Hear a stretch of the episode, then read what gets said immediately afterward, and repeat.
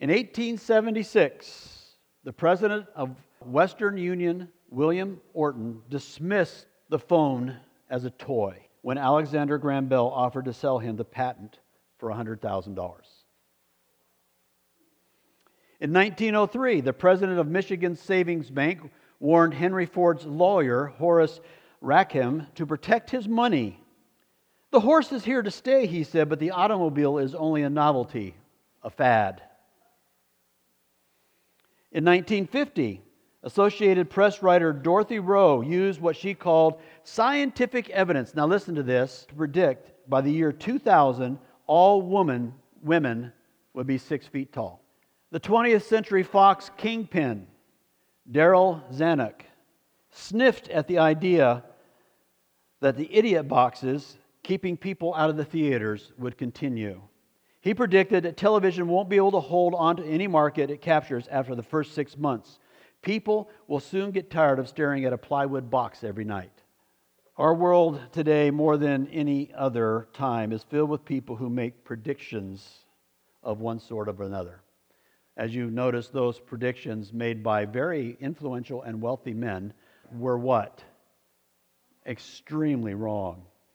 Our world is filled with voices predicting how our lives will be improved if we do this or that. Consider this there are over 1 million podcasts in the United States right now.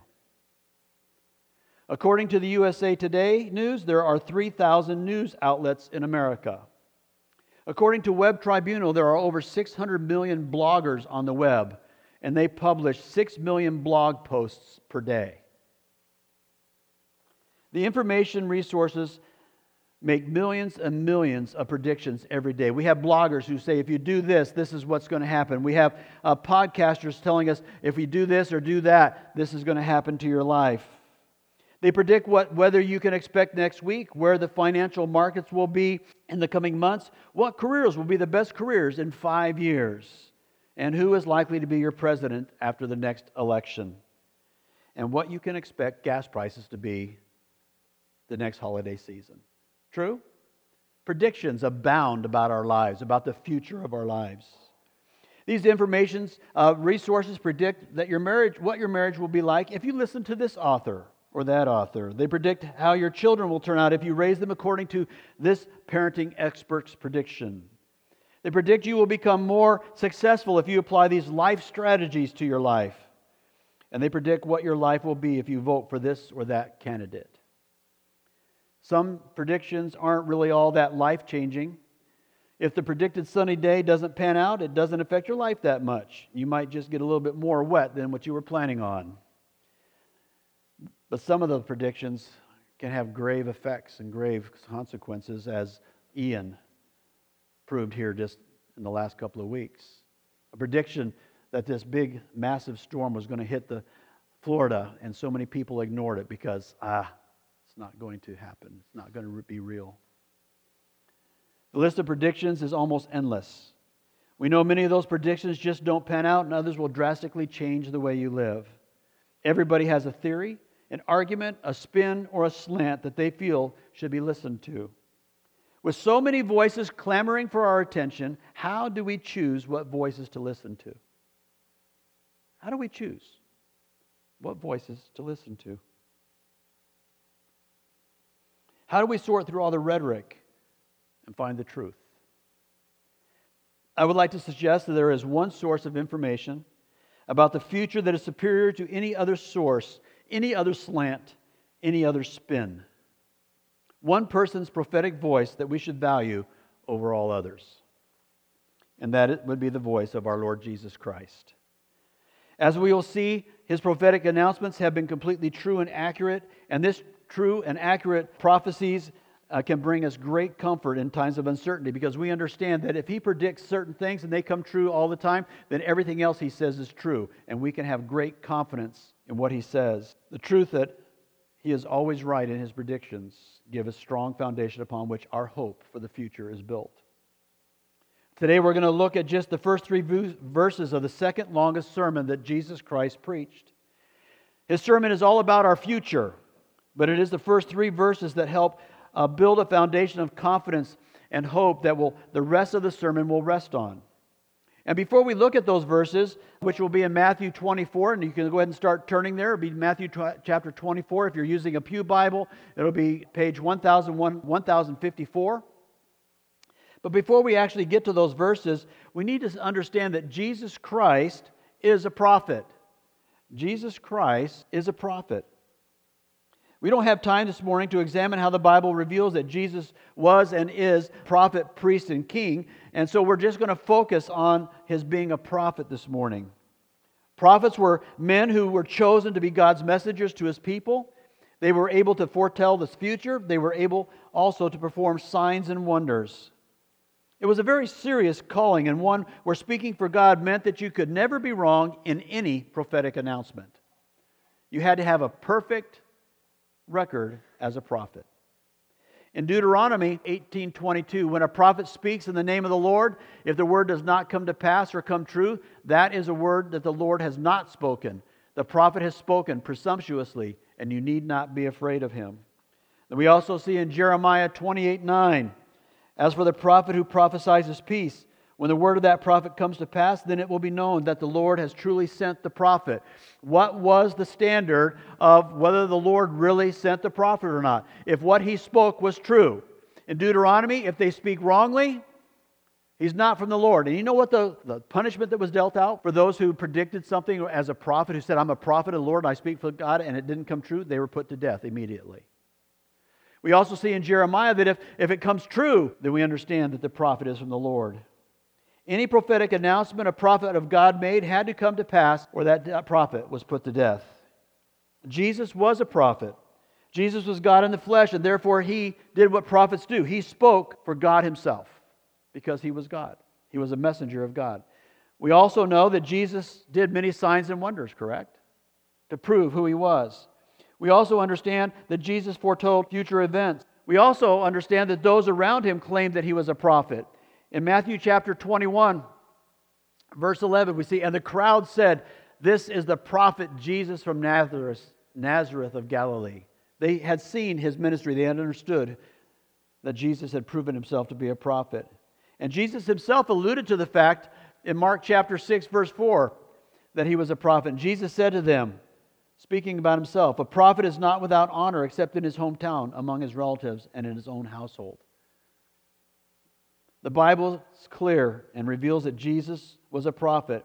And we know that every future event he prophesied about will come true because he is the prophet. And that is where we come right now in Matthew 24. And we're just going to take a glance at Matthew 24 right now, I'll kind of get an overview of what's going on. Matthew 24 is known as the Olivet Discourse. It is where Jesus answers questions of four of his disciples Peter, James, John, and Andrew, while they were sitting on the Mount of Olivet looking over the city of Jerusalem. Matthew 24 is one of the most discussed portions of Scripture because it deals with the future of Jesus Christ's church. It would take several, several sermons to look closely at it and what all that has been said about that chapter. But this morning, I just wanted to take a quick glance at it to get the context. Jesus, uh, Jesus, as I said, is having a private conversation with four of his apostles. And in this conversation, Jesus describes the coming signs that will announce the, the end of the age. And that would be the end of the church age.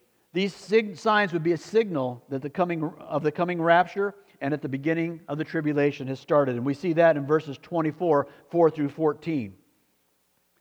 And then he describes in verses 24, 15 through 28 the future event of the abomination of desolation, which is when the Antichrist desecrates the Jewish temple in the tribulation. And then in verses 29 through 31, he describes the future coming of the Son of Man, which they will later understand is he's describing his own return as being the Son of Man. And we see that in verses 29 through 31. But there's something odd, not odd, but just something we need to notice about these predictions. Each of these predicted future events will not happen in the first century, they will not happen in the second century, and they will not happen in the third century or even all the way up to the 21st century. They will not happen. They have not happened as of yet. The question is how do we know for sure that these predictions, these prophecies will take place? We know Jesus is a prophet, And we know that what he predicts must come true, or he would be a false prophet. How do we know? What is our basis for knowing that what he preaches in this sermon is going to come to pass? And the answer is found in the first three verses of chapter 24. Please follow along as I read them. Matthew chapter 24, verses 1 through 3. And Jesus left the temple and was going away when his disciples came to point out to him the buildings of the temple. But he answered him, them and said, You see all these? Do you not? Truly I say to you, there will not be not there will not be left here one stone upon another that will not be thrown down. As he sat on the Mount of Olives, verse 3, the disciples came to him privately, saying, Tell us when these things will be, and what will be the sign of your coming at the end of the age. These verses really come alive for us when we understand the setting and what is going on behind Jesus saying these things. And that's what we're going to look at now for uh, quite a while. We're going to look at the setting. This question and answer session between Jesus and his disciples happens during the Passover week. And we have to grasp that Jesus is just hours away from being hung on the cross. This is his last Passover week.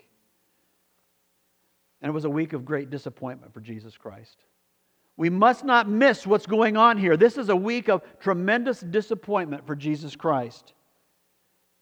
He cleansed the temple of people who were using the temple as a place to make a profit, taking advantage of those who needed to buy sacrificial animals. He comes into the temple and he whips them and he says, This house is, should be a house of prayer. My father's house should be a house of prayer. And while sitting in the temple, watching the people give their offerings in the offering box. He made the comment that they were giving out of their abundance while drawing their attention to a woman who gave of her poverty. He was pointing out to those who were sitting with him that many of his people had wrong heart attitudes when it came to their giving. They were giving out of their abundance, they weren't giving out of their need or for, uh, for the sake of others. They were only giving because I've given my portion. They were giving out of their abundance. Then he walks by a fig tree that hadn't borne any fruit. And he cursed it and said the tree would never bear fruit again. What point was he making? He was making the point that if you claim to be something, it should be evident in your life. The fig tree was claiming to be a fig tree. The fig tree was showing it, with its leaves that there should be fruit on it, but there really wasn't. He was calling out the fake religion of his people which also warns us that he hates those who claim to be his, but their lives don't show it. This applies not just to uh, the fig tree and just to the people he was talking to. They understood that the fig tree was pronouncing something. I should ha- I have fruit. But when you came up to it, there was no fruit. And Jesus said, You're fake. You will no longer bear fruit. And so many of us know of people who sit in the church who claim to be Christ followers who have no shoot, fruit to back it up. And we understand that those people are cursed because they don't have the Holy Spirit within them. And then he gives a scorching rebuke of the fake religion that is, of his people. And it, it goes back to this in chapter 23. And you can read chapter 23, it is a scorching rebuke. You'll be amazed at the language Jesus uses to call out those who follow his Father but have hearts that are far from him. He calls, calls them liars. Take some time to read through chapter 23 this week. And it's a scathing, scathing rebuke. And this is all happening in that last week before his death when he comes into Jerusalem. Dr. Jeremiah made this comment about this passage. If I have learned anything, he says, from this particular passage of Scripture, I have learned how awful it is for Jesus to see us playing at church. How it grieves Jesus to see his people acting like something they are not. Let me read that again. If I've learned anything from this particular passage, that's chapter 23 of Matthew, I have learned how awful it is for Jesus to see us playing at church. How it grieves Jesus to see his people acting like something they're not. Ah, Jesus was just laying it out. The Jewish people had a false religion, and throughout the week, he identified that over and over. But then, even in his scathing rebuke, we see Jesus' heart at the very end of chapter 23. He goes through here and he gives them a scathing pronouncement of their false religion. And that they were false in what they believed, they were false in how they lived and how they portrayed themselves as being God's people. But look at chapter 23, verse 37. Oh, Jerusalem, Jerusalem, the city that kills the prophets and stones those who are sent into it. How often would I have gathered your children together as a hen gathers her brood under her wings, and you were not willing. What was Jesus' heart towards these people who were rejecting him and who were going to continue to reject him? He still loved them, didn't he? He still cared for them very much. But even in that love, even that care, he points out this is a false religion and he rebukes them. Jesus still loved his people. He rebuked them, but he loved them. What a disappointing week it was for Jesus. And then Matthew records for us a poignant scene just three days before he would die to provide a way for those who rejected him to, save, to be saved from their sins. And look at chapter 23, verses 38 and 39. This is just, when you take all of this this week into account, he says, See, your house is left desolate, for I tell you, you will not see me again until you say, Blessed is the one who comes into the name comes in the name of the Lord. Jesus Christ announces this, rebukes the leaders, he rebukes the people who are in the temple.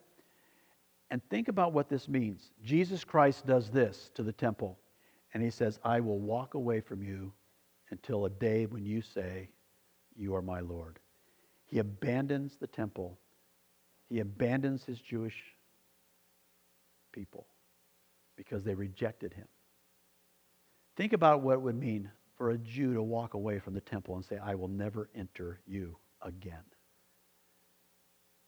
Think about what it would mean to have a Jewish Messiah turn his back on the temple and walk down the steps and say, I will not be returning here. That's the picture of what's going on here.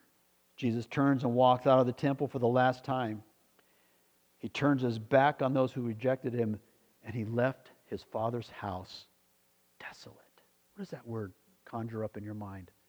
Desolation. It's worthless, of no value. What a heartbreaking scene. And that brings us to the first three verses of Matthew 24. And I want to read them again. Jesus left the temple and was going away when his disciples came to point out to him the buildings of the temple. But he answered them, You see all these things, do you not? Truly I say to you, there will not be left here one stone upon another that will not be thrown down.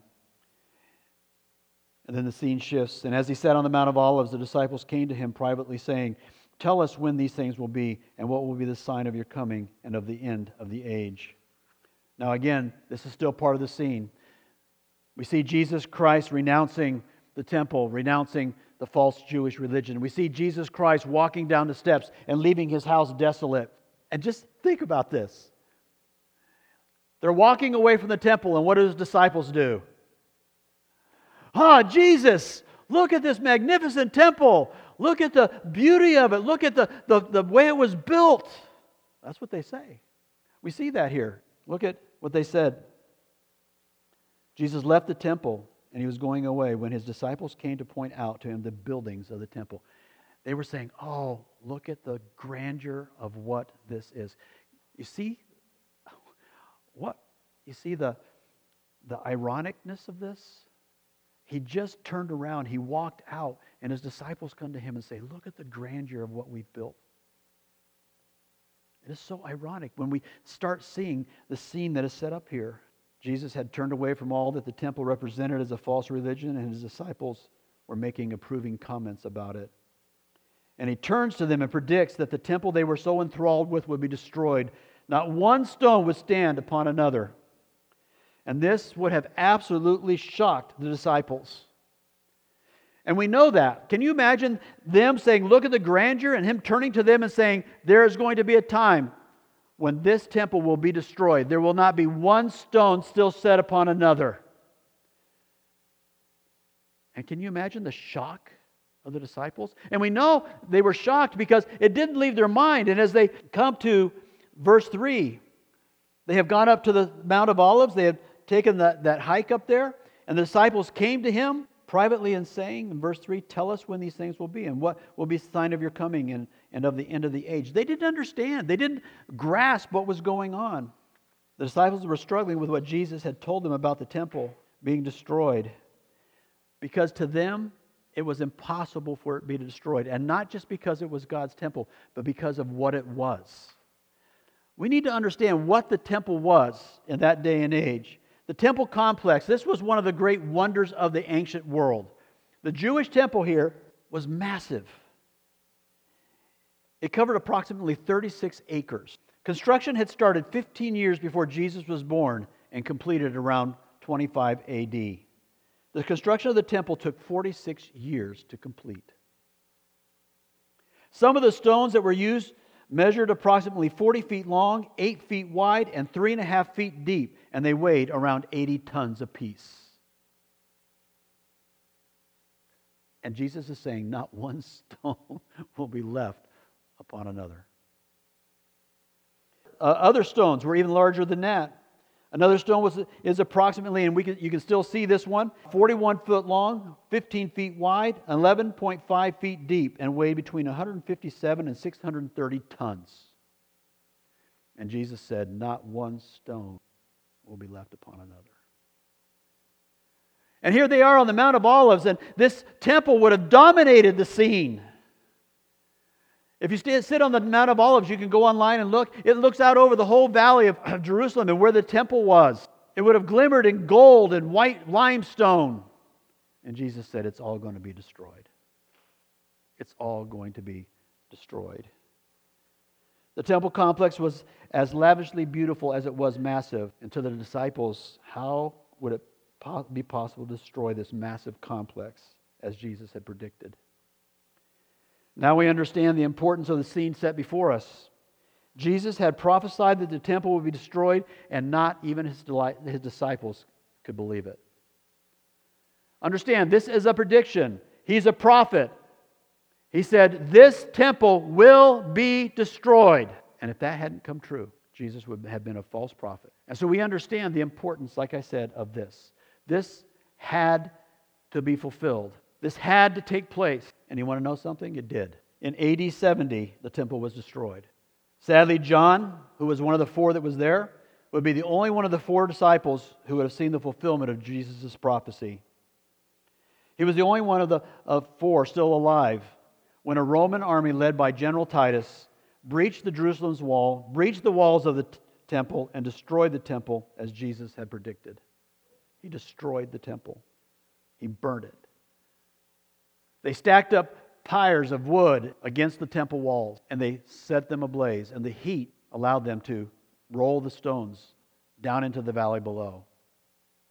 They burned the temple, which allowed them to destroy it.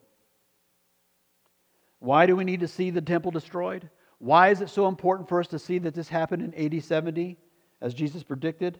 Because nothing better proves to us that the prophecies of Jesus Christ will come to pass exactly as he states. This is a foundational point of Scripture for us because in AD 70, his prediction came true.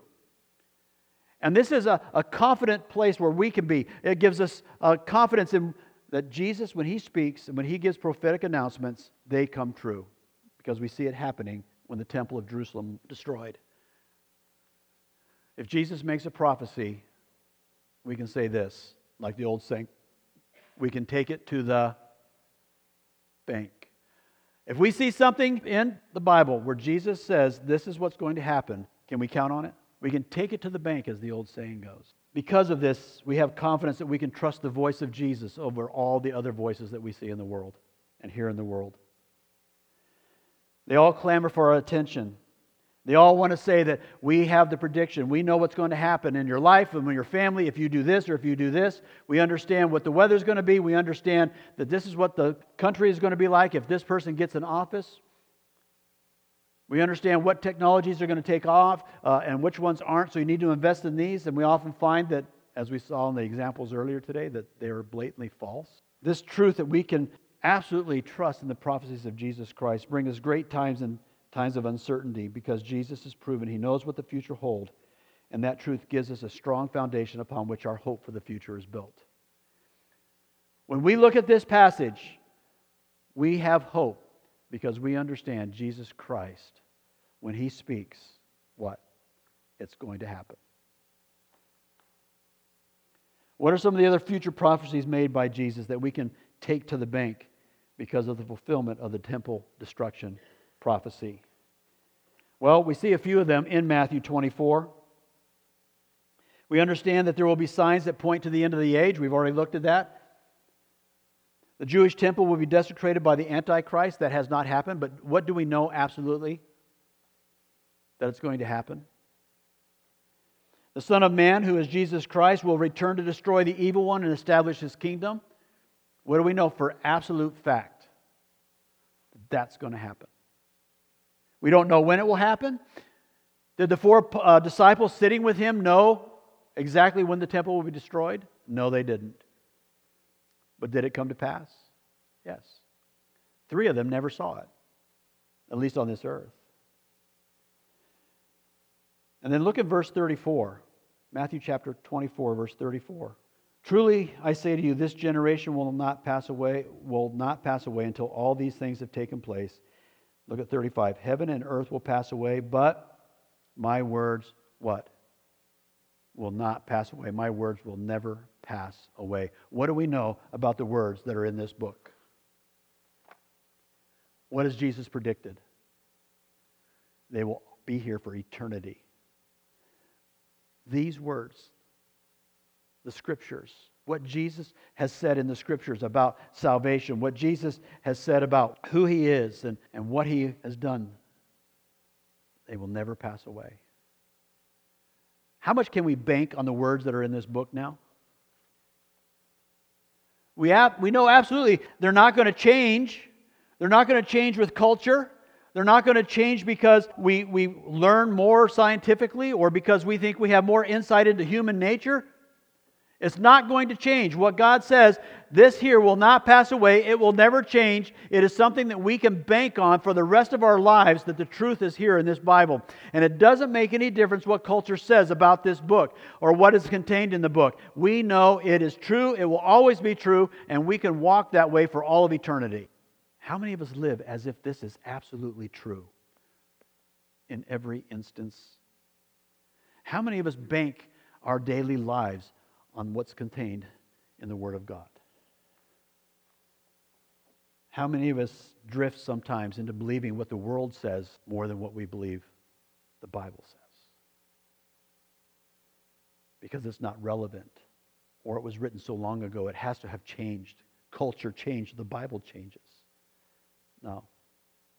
He says, My words will never pass away. We also have another prophecy, John 14, 1 through 3. Let not your hearts be troubled. Believe in God. Believe also in me. In my Father's house are many rooms. If it were not so, would I have told you that I go to prepare a place for you? And if I go to prepare a place for you, I will come again and will take you to myself, that where I am, you may be also. Look at what's predicted there. He has gone to what? Prepare a place for us. Is there any place on this entire planet that is going to be that will match the place that he is going to prepare for us? Not, it's not even on the same planet, the same universe. It, we can't even comprehend the place that he is preparing for us. And so often we invest so much into what we build on this planet that we act like and we think like that what we have here is more important than what we have there. He also says, And if I go to prepare a place for you, I will what? Come again. Jesus Christ is coming again. We will see our Savior in bodily form. He's not dead, He has not forgotten about us. He says, I will come back. And how many of us live each and every day as if Jesus Christ will come back? He could come back at any time. What will he find you doing? What will he find me doing when he comes back? There's no greater privilege that we have as Christ followers than to live our lives for him, waiting for him to come back. being ready for him to come back. And when he comes back, he can say, Well done, my good and faithful servant. What a privilege we have for that. And we know absolutely beyond a shadow of a doubt, he is coming back. And not only that, I will take you to myself, and where I will am, you will be also. He's not just coming back and then going to leave again. He's going to come back and take us with him. We're going to see things and experience things that make this earth look like nothing.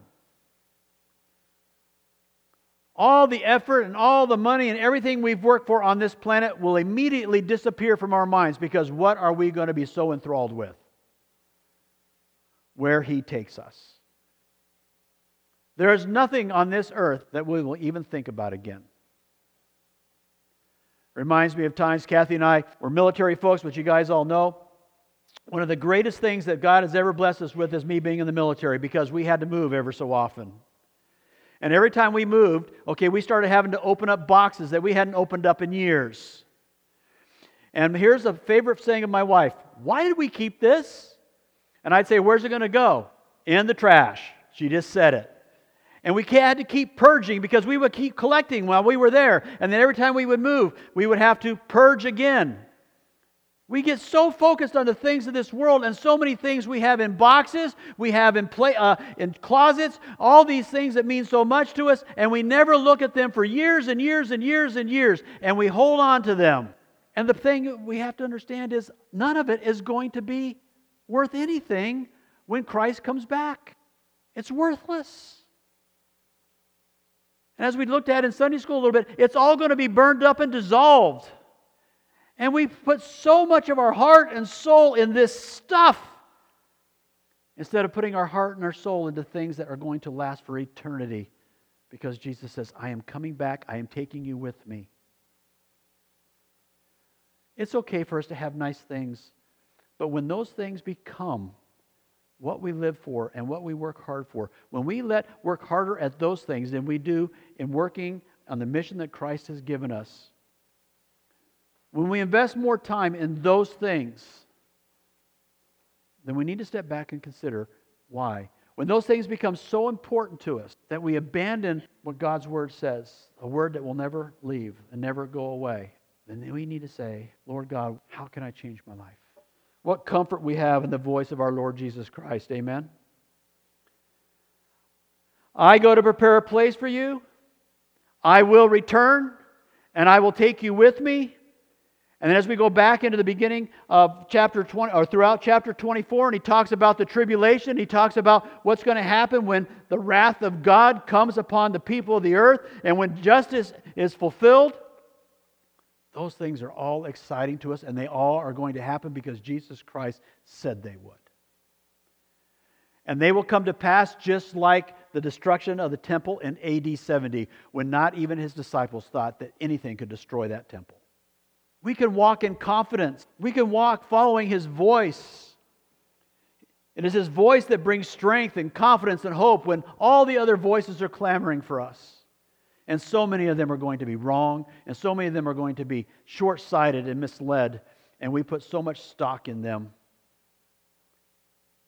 when the only one that we should really putting, be putting stock in is our Lord Savior Jesus Christ.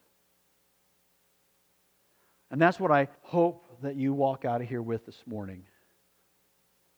More than anything else, what our Savior has said will come true, no matter what it doesn't make any difference if we understand it. It doesn't make any difference if we can think it can happen. What Jesus Christ has said, what he has promised to us, will come true. And we can bank on it. And anything else, any other voice, is just an opinion. And it could be wrong. So don't get lost in all the voices of this world that clamor for your attention.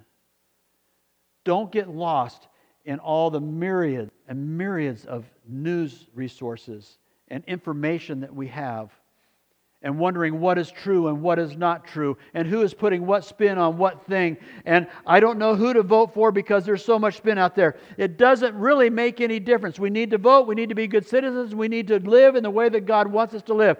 But we need to look at everything through the scope of what? God's Word, which never changes. And I hope and pray that you can walk out of here today with more confidence in your future, more hope in your future, because Jesus Christ has told you what each of your futures are going to be like.